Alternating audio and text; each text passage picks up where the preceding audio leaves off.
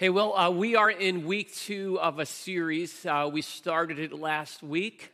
Uh, may have not been the best idea to start it on a holiday weekend, but uh, we jumped into the book of Philippians. And uh, Philippians just tells uh, the story of the Apostle Paul connecting with some people that he loved in a city called Philippi. They're friends, they're ministry partners, and they're separated by a distance. And so this is this, this correspondence. And uh, there's so much in this book, and, and we're going to jump right into the passage uh, this morning. And, and the passage uh, that we're looking at, the Apostle Paul is going to share his story. So, in other words, instead of telling us what to do, he wants to show us how he lives. And so he's, he's going to crack open the door of his heart for us. And we get to kind of just peek through it and get this glimpse of what it is that, that makes his heart beat. And so, as, as we do that, um, as we get to, to follow along and hear his story and listen to what he tells, uh, as he tells the story of his life, we, we also get the chance. I want to invite us to, to, to consider for our own lives what story does our lives tell? What is driving your life? What is it that makes your heart beat? And uh, we're going to compare that to, to Paul. So we're in Philippians chapter 1, and uh, we're going to jump right into it in verse 12. And here's how he starts He says this I want you to know, brothers, that what has happened to me has really served to advance the gospel so that it has become known throughout the whole imperial guard and to all the rest that my imprisonment is for Christ. And most of the brothers, having become confident in the Lord by my imprisonment, are much more bold to speak the word without fear. All right, so, so he starts this passage with this phrase I want you to know. Um, see, Paul realizes that his Philippian friends are concerned about him, and that's because they knew something serious had happened to him. Uh, Paul had been thrown in some kind of worst case scenario, uh, the kind that no one anticipates or plans for. Uh, maybe, um, maybe that's been a part of your own story as well. Maybe, maybe it's something that happened on the other side of like a 2 a.m. phone call or a, or a visit to the doctor or a meeting with the principal. Uh, there's these moments that, that we find ourselves thrusted into situations that we never thought we'd ever be in but, there we are. And, and those moments have a way, oftentimes, of, of just bringing into sharp focus what really matters. What really matters and what doesn't really matter. And, and so for Paul, his worst case scenario was that he was, he was in prison. And, um, you know, we can't be sure about a lot of the details. So, like, we don't know uh, whether he was imprisoned in Rome or in Ephesus or somewhere else. And, and we also don't know what it specifically was that landed him in, in jail. Uh, we don't know how bad the conditions were or how he was being treated.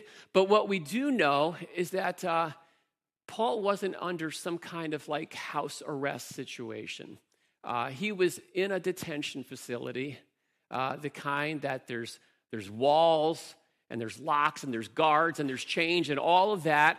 And we also know that, that back in that day, uh, there was zero regard for the humane treatment of prisoners, right? We, we know that much, so there's no doubt that this truly was a very serious situation that he was in. And of course, that would be why his friends would have been so eager to hear some kind of update about how their friend is doing.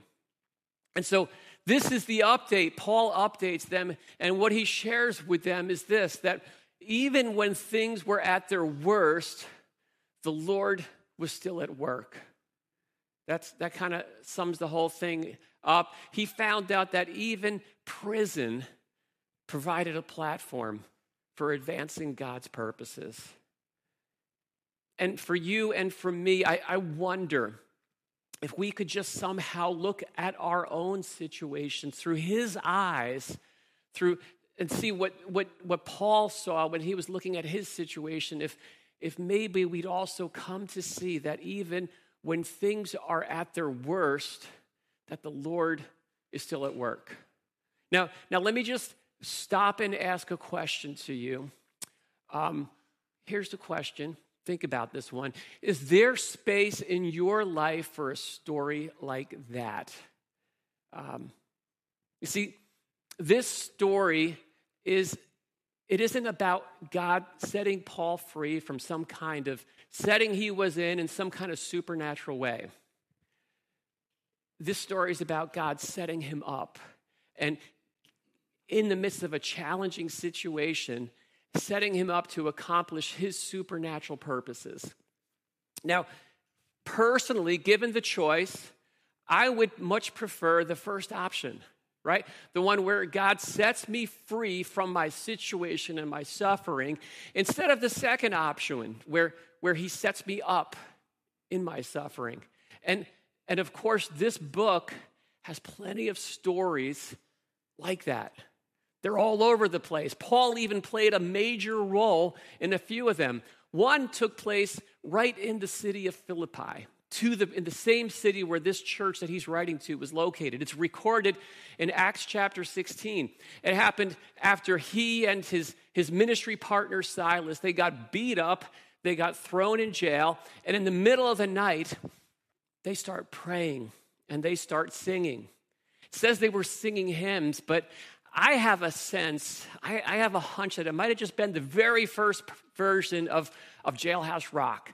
Uh, because after they sang, um, the earth quaked, the doors opened up, and Paul and Silas were miraculously set free from their prison, from that situation. God can do that. He did that, and He still does that. We fully affirm that He still is in the business of doing miracles like that. Amen? Yes. Um, here's the thing those are not the only stories God writes, right? And Paul had the sense in this situation that he was in to not demand that God do an Acts 16 encore, right? He could have done that. Like, he could have said to Timothy, okay, here's how this is going to go down. When the, stri- when, when the clock strikes 12, we are going to start singing. We are going to pray at the top of our lungs. And everybody get ready. Watch out because it is all going to go down. Trust me, I've done this before. I'm an expert, right? You're going to love this. And then when they did that, right, the walls didn't start shaking. And so, of course, we must have got the formula wrong. What did we do wrong? Who doesn't have enough faith here? Come on, let's muster it up and try it again. Now, that's not how it went, right? Paul had the sense to see that God works the way God wants to work. And the same God who sets us free may at, time, at times choose to set us up. And we have to ask ourselves are we okay with that? He sets us up in situations that may be less than ideal in order to accomplish his kingdom purposes. And I think that's good news. It may not sound that way at first, but I think it is because here's the thing either way, we are going to have to suffer, right? We cannot avoid it. Like it or not, we're going to find ourselves in situations where things are just not great. It's an inescapable reality for every person on this planet. And by the way, if you're able to avoid them, by all means, go for it, right? This is not an invitation to suffer as if there's something inherently good with it. But here's the thing when you can't get around it, this is what's important to grasp that it's never for nothing. That's, that's the good news that, that the pain that you're in is not purposeless. So know that you are where you are for a reason. And, and God is present and He has put you where you are for a purpose. In other words, God is, is sovereign even when you're in that worst case situation. And that means He's in charge. And it means that He intends to work through a bad situation to accomplish something good. I don't know if you remember last week, if you were here, Uh, we started out on this letter and we saw that Paul introduced himself as not as an apostle, but as, as a simple servant of Christ. And here, I think what he's doing, he's, he's giving us a glimpse into what that looks like. Because here's the thing about servants servants don't choose their settings right? They, servants just simply serve in whatever setting they find themselves in. And so when that starts to click, when we get that, it changes something. We do more than just trying to endure or escape or, or ignore the suffering and the situation. We start walking through it with some kind of anticipation, maybe, maybe an expectation of finding out what am I here for? What assignment does God have he, me here for to accomplish? And you kind of just look around for it, see what He's up to, and, and what part you play, and, and you jump into that. So here's, here's what that looked like for Paul. He says this I want you to know, brothers, that what has happened to me has really served a greater purpose. He says, This prison cell has provided a platform for the gospel to advance. So, another question. Here's a question that we live out the answer to on a daily basis. This is it. What am I willing to endure suffering for? What, in my estimation, is worth enduring and embracing in a setting that is less than ideal? And by the way, the answer to that question isn't going to come from our lips. It's answered by, by the way we live out our lives. It's really asking the question how willing are we to live beyond ourselves? Or are we just interested in what, God, what can you do for me? How can you make my life better? Um, what are we willing to live for that's bigger than just ourselves. Most of us, I think we would say, we're, we're willing to sacrifice our comfort, our convenience for, for certain things, like for the sake of our family, our children, our friends, our loved ones. We just say, yeah, they're worth it. I'm in. And a little bit of an aside here, got thinking about this this week, and I think that maybe in large part, when we start to identify those things that we are willing to suffer for, we start getting to the places where we find meaning and purpose in life. All right? Um, and here's the thing so many of the messages that get pipelined into our heads on a daily basis is, is the exact opposite. We're told that what matters most is pursuing privilege and comfort and luxury and do whatever it takes to avoid pain and suffering at all costs. And I don't know, it kind of just makes me wonder is this pursuit of privilege taking place?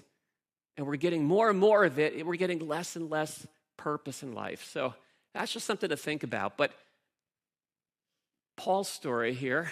Um, According to Paul, he sees this gospel. This gospel falls into the category in his mind as something that's worth suffering for. He's willing to suffer for the sake of the gospel. He says, so that the gospel could advance. And so, so those who, who didn't know might hear God's message of amazing grace. And so let me just let me just talk about the gospel because that word may be not obvious what it actually means. And, and it is really the major theme, uh, not only of this passage, this is what Paul's entire life, is what his whole story was about the gospel. The gospel is God's good news about Jesus Christ. It's the message that announces who he is and what he's done. The good news uh, which is what gospel literally translates as, is, is that there is hope for broken down people living in this broken down world because of Jesus. because the sinless Son of God left his throne in heaven. He broke into human history. He lived, he died, and he rose back to life. And when he came, he came to suffer for our sake. He willingly embraced that ultimate worst case scenario for you and for me. He went to the cross.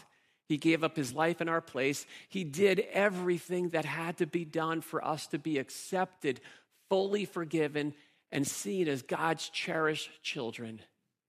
And three days after he died, Jesus rose back to life to make sure history would have a record to prove that the sacrifice he made was sufficient. And to show for once and for all that death would never again have the last word. The gospel says that Jesus didn't do all that he did because somehow we earned it and we had it coming to us and we deserved it. He did it because we needed it. It's what we call grace.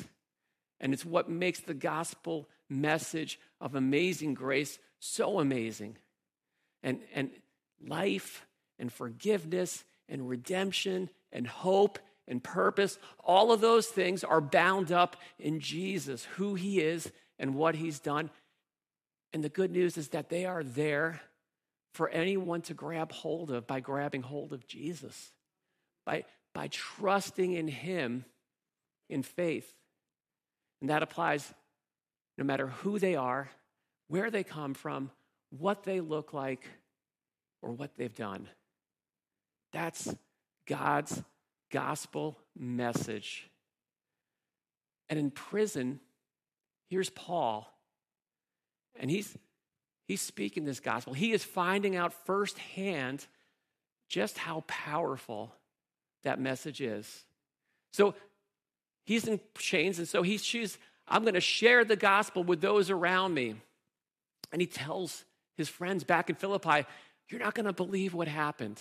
More people heard about Jesus. He says the imperial guards and the other prisoners and the rest, whoever they were, they all never had the chance to hear about Jesus, and they've heard about him. That wasn't the only thing, though. There was a residual effect as well. He says something else happened. He says there's brothers in Christ, the ones that are, that are on the outside, and they're seeing this all play out. They're hearing the stories, and they're inspired. They're emboldened. Before, they were kind of just timid and, and fearful and insecure about sharing the gospel. But when they see what's going on within this prison, they're, they're seeing the effect it's having, and now they're, they're sharing Christ with confidence, with conviction, and with boldness. And Paul says, I'll take that. He says, in my book, that's a win, and I'll sign up for that every day. See, here's the thing Paul's story, it's a reminder to us. Kingdom advancement, it's kind of inconvenient. Have you noticed that? It seldom fits seamlessly into our schedule, into our calendars, into our, into our day planners. There's a, there's a price to be paid in order for that message to advance. And it also reminds us of something else that whatever the cost, the price is always worth it because the gospel is that powerful. Paul would say in Romans 1:16, I am not ashamed of the gospel for it is the power of God for salvation for everyone who believes. That's that's the, the potency of this message. It's like I'm going to speak it the Holy Spirit is going to ignite it in people's hearts and lives are going to change. And this is how it works. So let me just clarify for a moment. When I talk about the message of the gospel, I'm not talking about the message of religion. Two very different things because religion is all about following list of rules and trying to do enough good things so that you can maybe eventually earn your way to God. Be somehow good enough so God will let you through the doors and accept you. And of course, from one religion to the next, the details are going to change about what the rules are, but the purpose is all the same earn God's approval through human effort. The gospel is completely different. it has nothing to do with what we have to do for God. It's the announcement about what God has done for us through Jesus Christ. Because here's the thing no amount of human effort is ever going to be enough to make anyone right with God. That's the whole reason why Jesus came. The gospel tells us about everything that Jesus did and that he did it all. And that the only way anyone gets right with God is by the grace of God, by trusting in what Jesus has done. And the truth be told, there is no other message in the world like it. And Paul actually, he actually reordered his entire life for the sake of sharing that message. The gospel is what made his heart beat, is what he was all about. Seeing that message advance, making Christ known to those who had yet to hear, no matter what that actually became the axis upon which his entire life turned. It mattered more. It mattered more than anything. Uh, it's kind of fascinating. He doesn't even fill his friends in about how he's doing. All he cares about is how the gospel is advancing. So let me just take the opportunity to ask you has that message found its way into your heart? Into your life? Have, have you responded to that good news personally, to the reality that there is a need in your life that is completely and utterly beyond your ability to meet? And what Jesus came to do, he did for you. So you can stop trying to achieve it and you can receive it instead. So you can learn what it means to live life in faith with Jesus in it.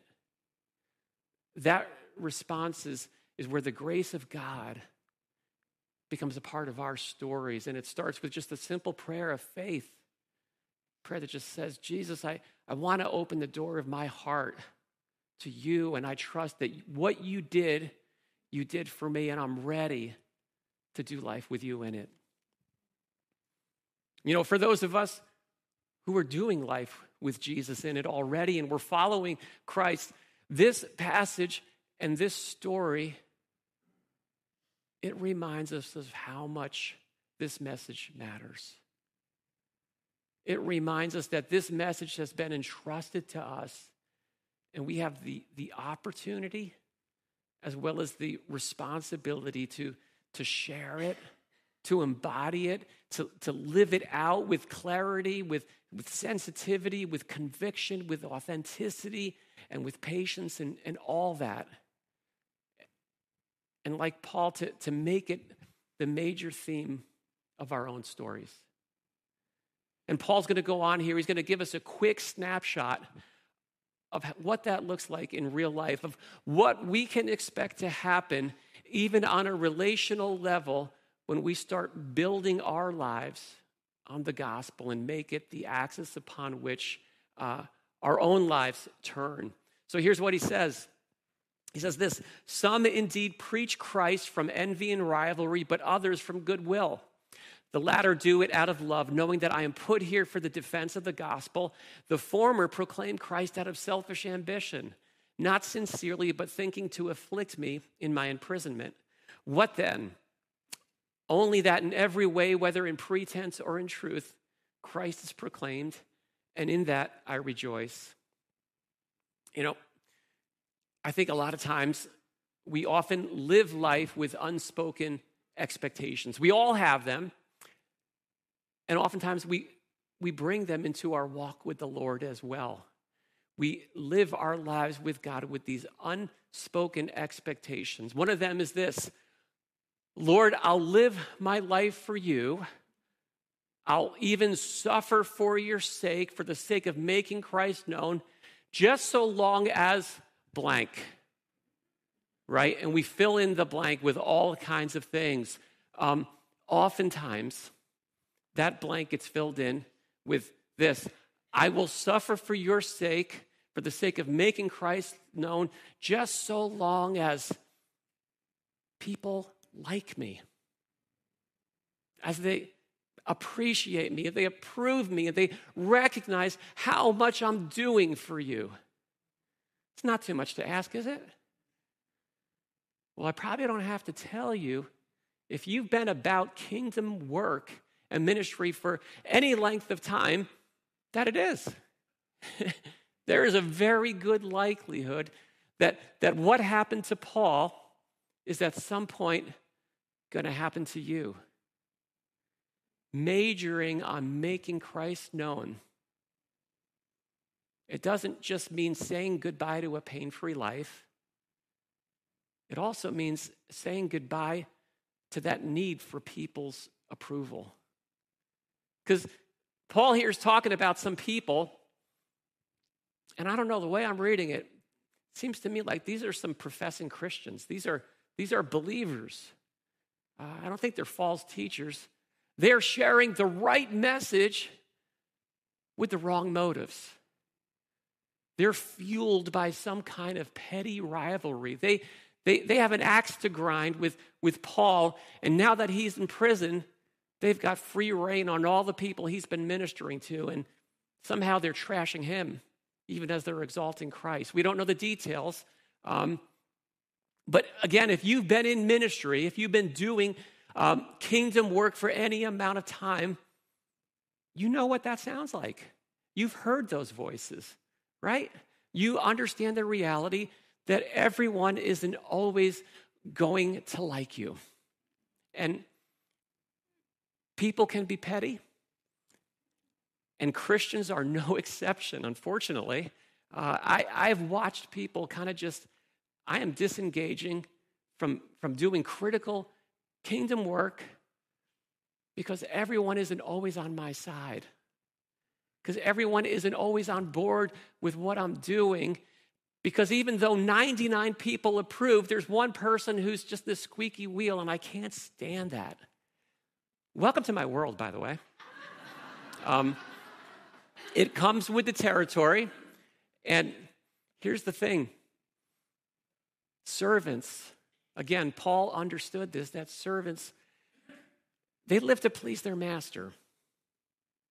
So he just refused to let that need for people's approval get to him. But then there were others. There were, there were those who, who knew that they were, he, he knew they were sharing the right message with the right motives. They were doing what they were doing out of genuine goodwill and love. And man, that's a beautiful thing. If you've experienced that, you know there is nothing like having a team, uh, a band of brothers and sisters alongside you, knowing that you're on the same page with them, you're about the same purposes, you're doing it the same way, and life is good. But then look at how he ends the story. What then? That's his question. What then? You got some people who like me, some people who don't, some people who are for me, some people who are against me. Only that in every way, whether in pretense or in truth, Christ is proclaimed. And in that, I rejoice. You know, there is a whole pile of expectations that he had to drop in order to say that piles of them. You can just think about how many expectations just had to be let go of in order for him to, to say that. And, and a lot of times we struggle with that because it's a direct hit on our egos. At least for me, it's a direct hit on my ego, and I feel it. um, to Paul, the goal was not to get everyone to like him. The goal is the gospel. It's to proclaim Christ. I don't care what people are saying about me as long as they're telling other people about Him. As long as the gospel is advancing, I'm going to rejoice. It's a pretty good strategy. It's a pretty good story. But I wonder if in some of our lives, maybe there, there needs some things to just get released so we can kind of make that a part of our story as well. Right? So what? What then? I think he's kind of saying, who cares? Only that in every way, whether in pretense or in truth, Christ is proclaimed. That's the only thing it takes to put a smile on my face. The gospel's pushing forward in people's lives. That's going to get a round of applause from me, no matter what they're saying, critical or commending me. That's what matters most. It's what, it's what matters to Paul. And so it challenges us uh, as we conclude here to, to ask ourselves what's our story? What is it that matters most to us? Is it, is it to live a pain free life? Is it the pursuit of comfort? Is it to get people to like us and to earn their approval? Or you can just fill in the blank with whatever else it could be. But here's the reality God is at work in this world. He is at work in whatever setting you find yourself in right now.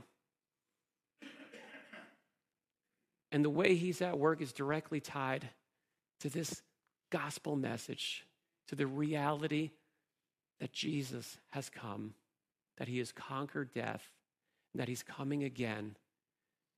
And let's not miss on that being the major theme of our lives and our stories. Let's pray together.